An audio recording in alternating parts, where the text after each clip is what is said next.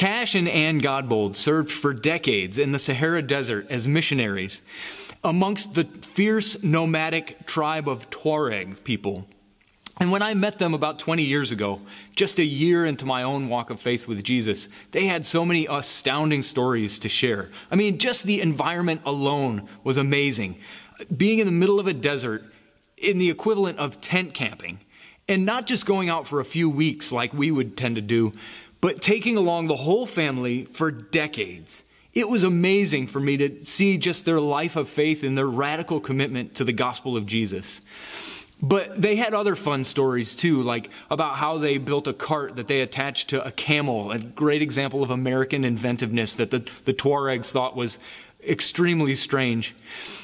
How Anne used camel butter in her hair to make it look nice.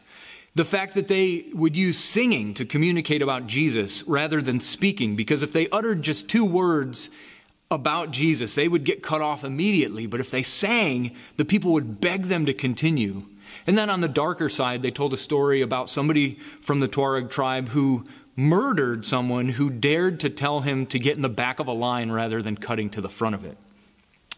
It was astounding just to hear about their faith and the ministry that they had, but the most astounding thing I heard was that they were in ministry there in the Sahara Desert of Africa for 24 years before they ever baptized somebody in the name of Jesus.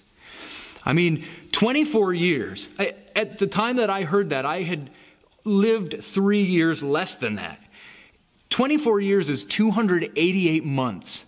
I mean, how could you engage in anything for that amount of time without tangible results, without losing hope? How could you not get frustrated and just give up by that point? How could you keep going in such a situation of futility? How did they not experience a crisis of faith in wondering why God wasn't showing up when they were diligently serving Him, doing what He'd called them to do, but yet had nothing to show for it?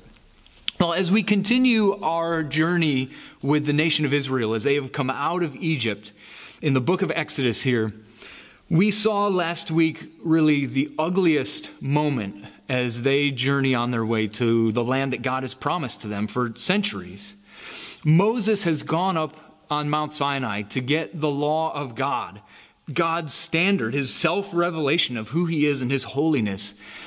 And the people, in their impatience, begin to lose hope as Moses is gone for 40 days and 40 nights. And so they come to Aaron, Moses' brother and co leader, and ask him to fashion for them a god. And so Moses, Aaron complies. He tells them to bring all their jewelry. He melts it down, puts it into a mold, and produces this golden calf and says, Here, Israel, is the God who led you out of Egypt. And the people worship and Moses comes down the mountain and he's appalled at the rebellion against God and what God has instructed them. I mean, so much of what we've seen in the book of Exodus is how to rightly worship God. And they've gone the exact opposite direction here. They've, go, they've resorted to something familiar to them, this golden calf image that probably was something that was worshiped in Egypt. And they've abandoned what they've learned about who God is. And part of it's because they were relying on Moses entirely to communicate to them who God was. And when he disappeared, well, in their minds, God disappeared as well. Well, it gets even worse as, as Moses scolds them for this. There are some people who don't want to be scolded, and so there's armed conflict, and 3,000 Israelites die because of this whole debacle, this whole failed leadership moment for Aaron.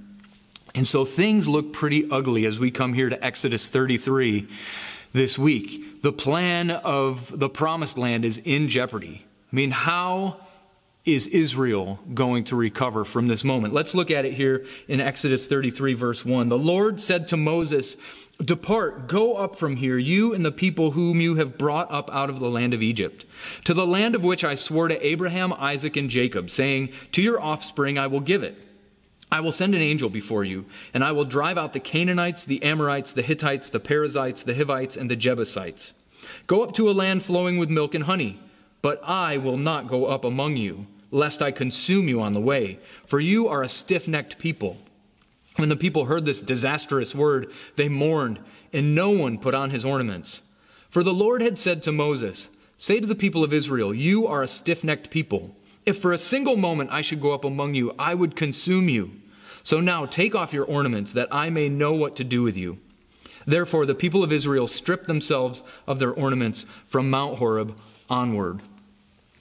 And so, the good news here, as we look at this first section, as Moses takes counsel once again with God after this disastrous moment, is that the original plan is in effect.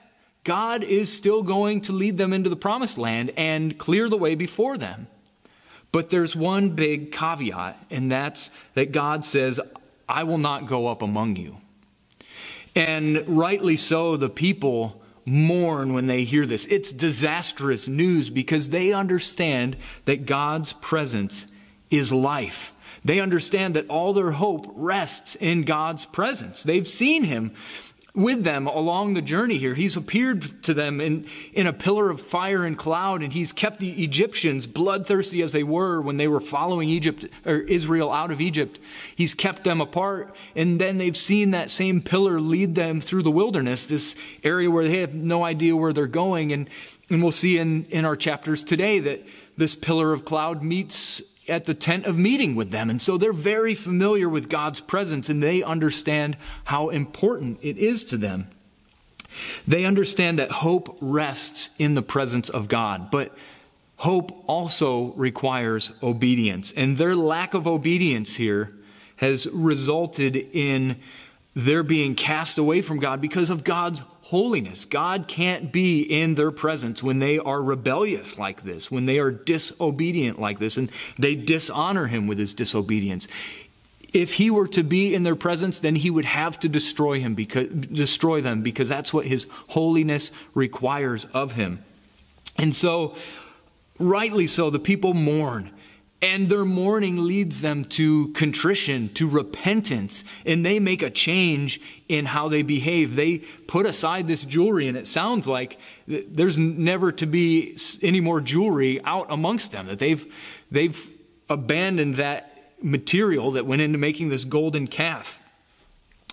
And so, as we look at this whole scenario and, and we look at just the silliness of this situation, these people that would fashion this golden calf and say, Here's our God, and He's the one who led us out of Egypt, when, when it's so obvious to us that that's not true.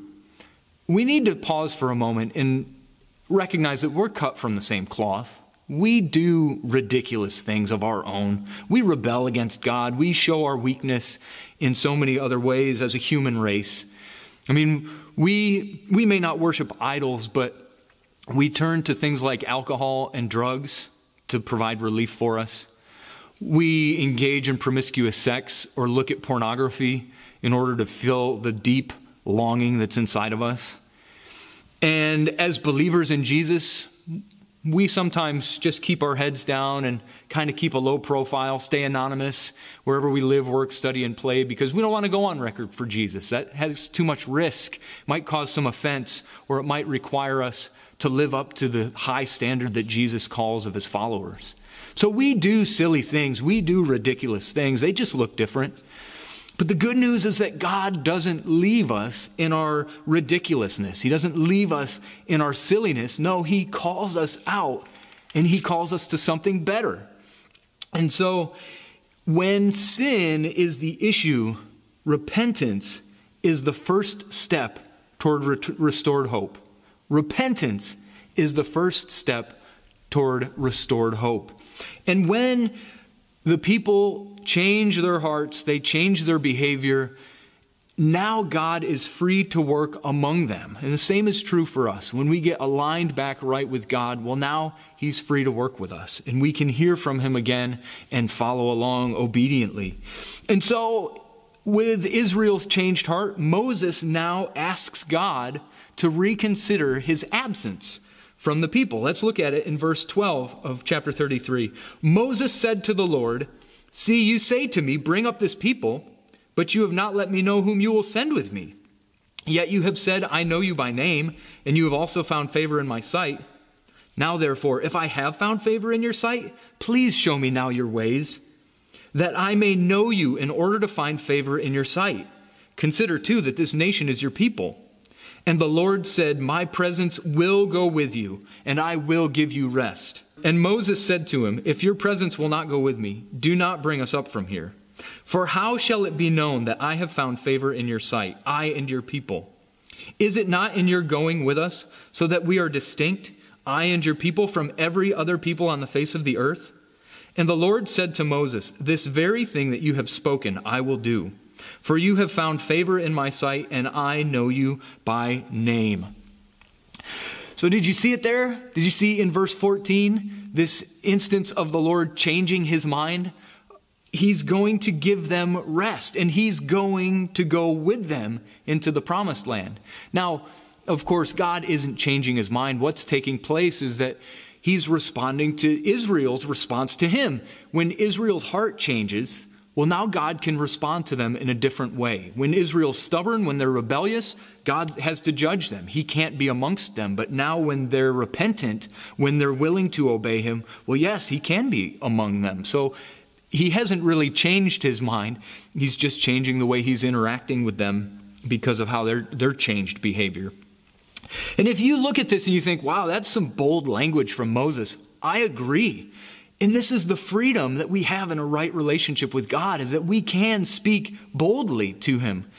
The reason Moses can do that is because he knows God and he has a high view of God. He knows that God is not like the other gods. Yahweh is not like these so called gods that are made out of metal or wood or stone. He's a God who is living and active. They have experienced him moving in their midst. He is going with them on this journey. And he fights for them, like they saw at the Red Sea crossing. He also keeps his promises, and Moses knows that. He has seen God be faithful throughout decades uh, in this uh, episode of bringing Israel out of Egypt.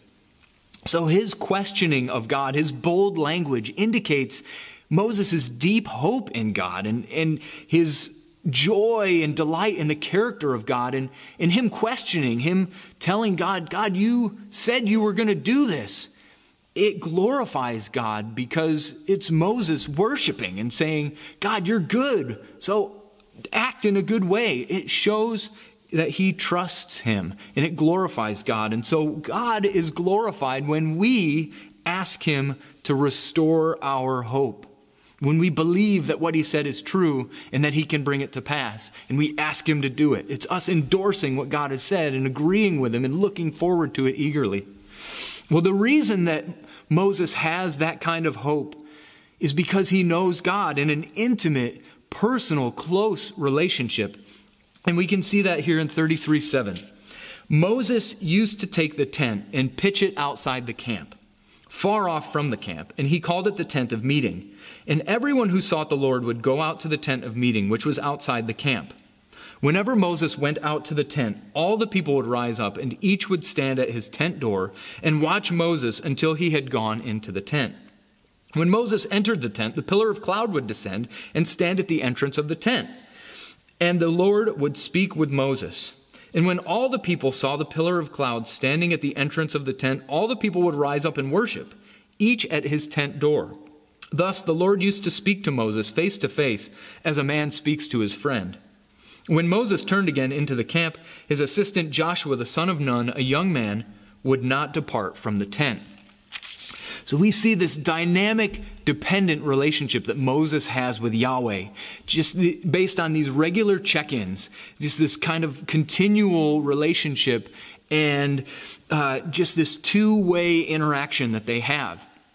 And it would be easy for us in the way that Moses uh, as we believe the author of Exodus writes all this, he's the, kind of the center of the attention. And so it would be easy for us to think that he is exceptional and unique, and that this kind of relationship is just something for Moses.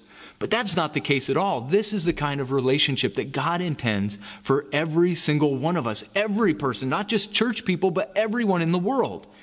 And so he brings Joshua along in this kind of relationship to pass it on to him. He mentors him or disciples him in what it looks like to have this kind of relationship with Yahweh.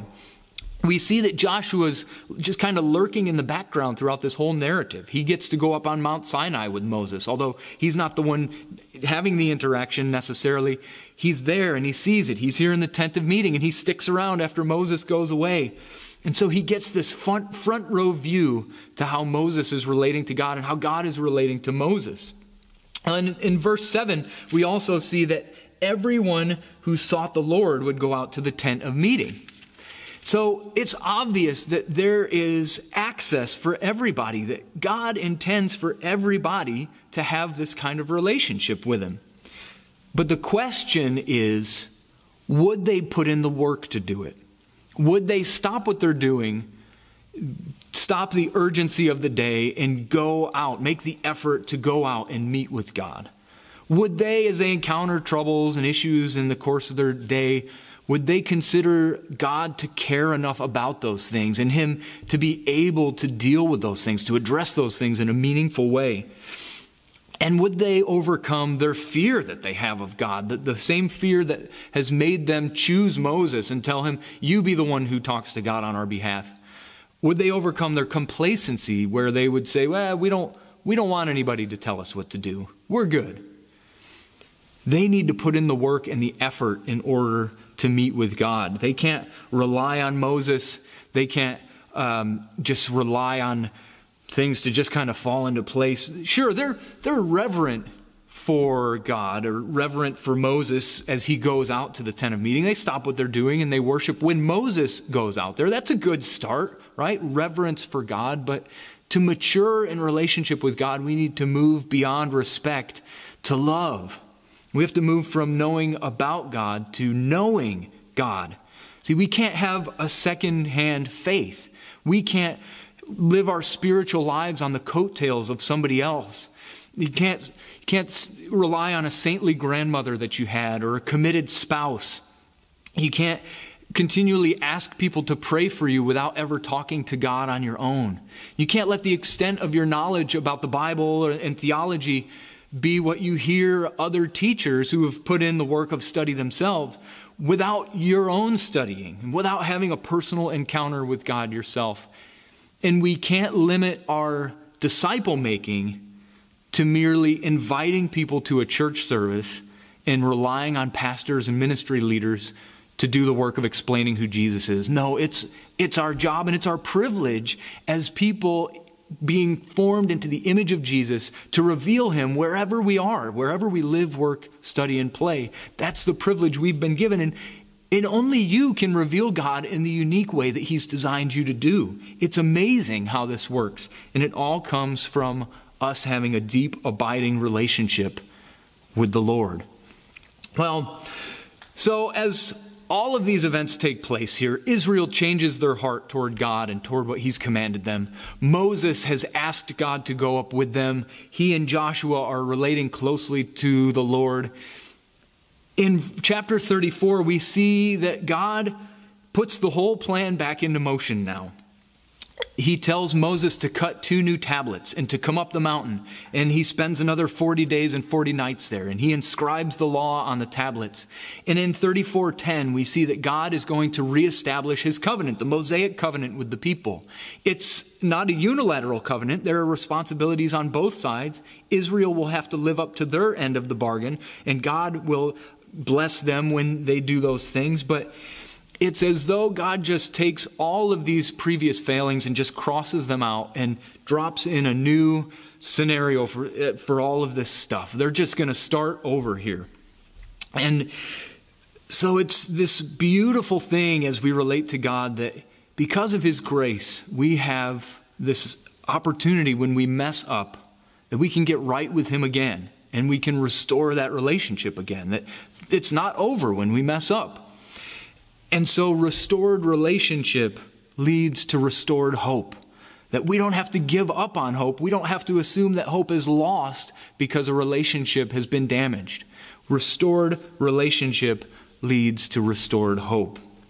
And as we go through this cycle that here on earth and in our mortal bodies we're going to struggle with of messing up, of sin, of doing things against God's will, of doing things that hurt other people, but then repenting, recognizing what we've done, trying to make things right, trusting in God in those scenarios, asking for forgiveness, apologizing, and then getting right in our relationship with God and with the people we've hurt. As we go through that cycle, we continually deepen in relationship, but each time, God doesn't just bring us back to square one. No, we get to know even more the depth of our sin and the, the need that we have for the abundant grace, which will cover a multitude of sins. And ideally, as we go through this process of sanctification, of becoming more like Jesus, we will sin less and we'll do it in ways that cause less damage. But there is grace continually, and we realize that that grace never runs out the more we mess up. And as we continue to persevere in Jesus through that cycle, through that deepening relationship, well, we can see some miraculous things as we're changed into the image of Jesus. At the end of chapter 33, there's this amazing passage where Moses gets to see the glory of God, and I don't want you to miss out on it. So I encourage you, take a look at it later on today or later this week and uh, just enjoy the glory of God that Moses gets to enjoy as he's in this close relationship with him. But we'll look at 3429 here at another pretty cool scenario.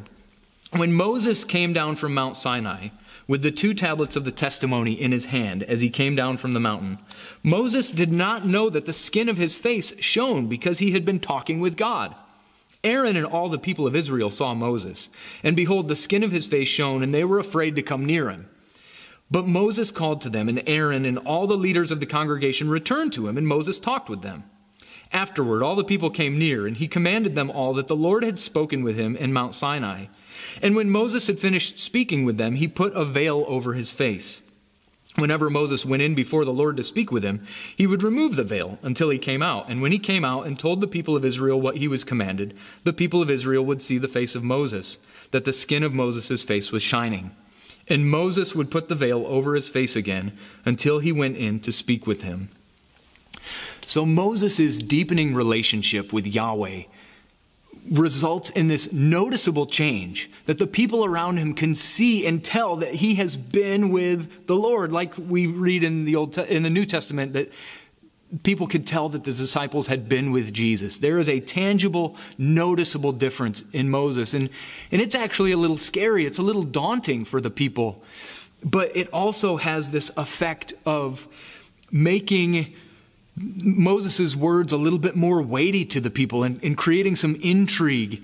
And they also become familiar with it. And in a sense, it's helping them to become familiar with God's glory, this thing that at first might be a little fearsome, but once you get to know Him, you realize there's so much more beyond that, that He's so good. Um, and so, the important thing for us to recognize here is that we all should glow with the glory of Jesus, just like this. Jesus is the new Moses. He brings us out of uh, a slavery to sin, just like Moses brought Israel out of their slavery in Egypt. And Jesus himself shined in the presence of God during the transfiguration, and we now, as his disciples, are called to be like him and, and, to be conformed to his image. And so we are to shine. We are the light of the world, as he was the light of the world. And so, as we live out and people see our joy, our love, our faith, our peacemaking, our hope, they should recognize that these things come from God, and, and those are all some things that the world needs a little bit more of. And it's all here abundantly in God. That's the reason we hope in Him, is because of all these good things that He's changing us for the better for His glory, and we get to reveal Him. Well, if you think back to the Godbolds, the missionaries in the Sahara Desert, you know, the, the real tragedy of that story is not that it took 24 years for them to see this noticeable fruit. And incidentally, after 24 years, you know, in terms of baptism, people willing to stand up and identify with Jesus, the floodgates opened. I mean, there was just this radical transformation amongst the Tuareg people. But the Godbolds never really lost heart in the midst of all this because they knew that God was working. They had been sowing seed throughout all this time. They had been doing things that demonstrated the love and the truth of Jesus to the Tuareg people. And meanwhile, they were learning valuable things, like the thing about singing, that helped them to become more effective in demonstrating who God was. And we just have to think about the witness that 24 years of following these people around, these, these awkward Americans who have really no place amongst a nomadic tribe in the desert, but following these people around so faithfully year after year, day after day, that's an amazing witness that had an impact on these people eventually. And so the tragedy, the problem in all of this, the, the perception of lost hope was all about my immaturity as a one year old believer. And sure, I, coming to faith later in life like I did, I had an understanding of what it means to die to oneself and to live in Jesus.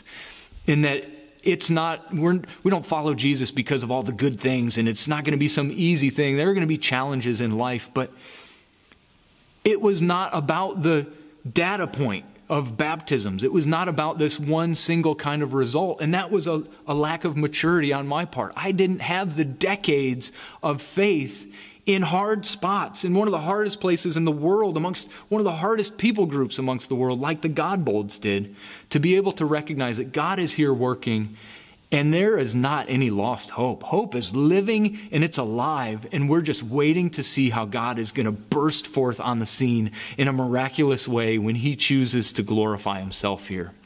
We are going to mess up in life, and as we continue to follow Israel along, Israel's going to mess up. In fact, most of Israel isn't going to make it.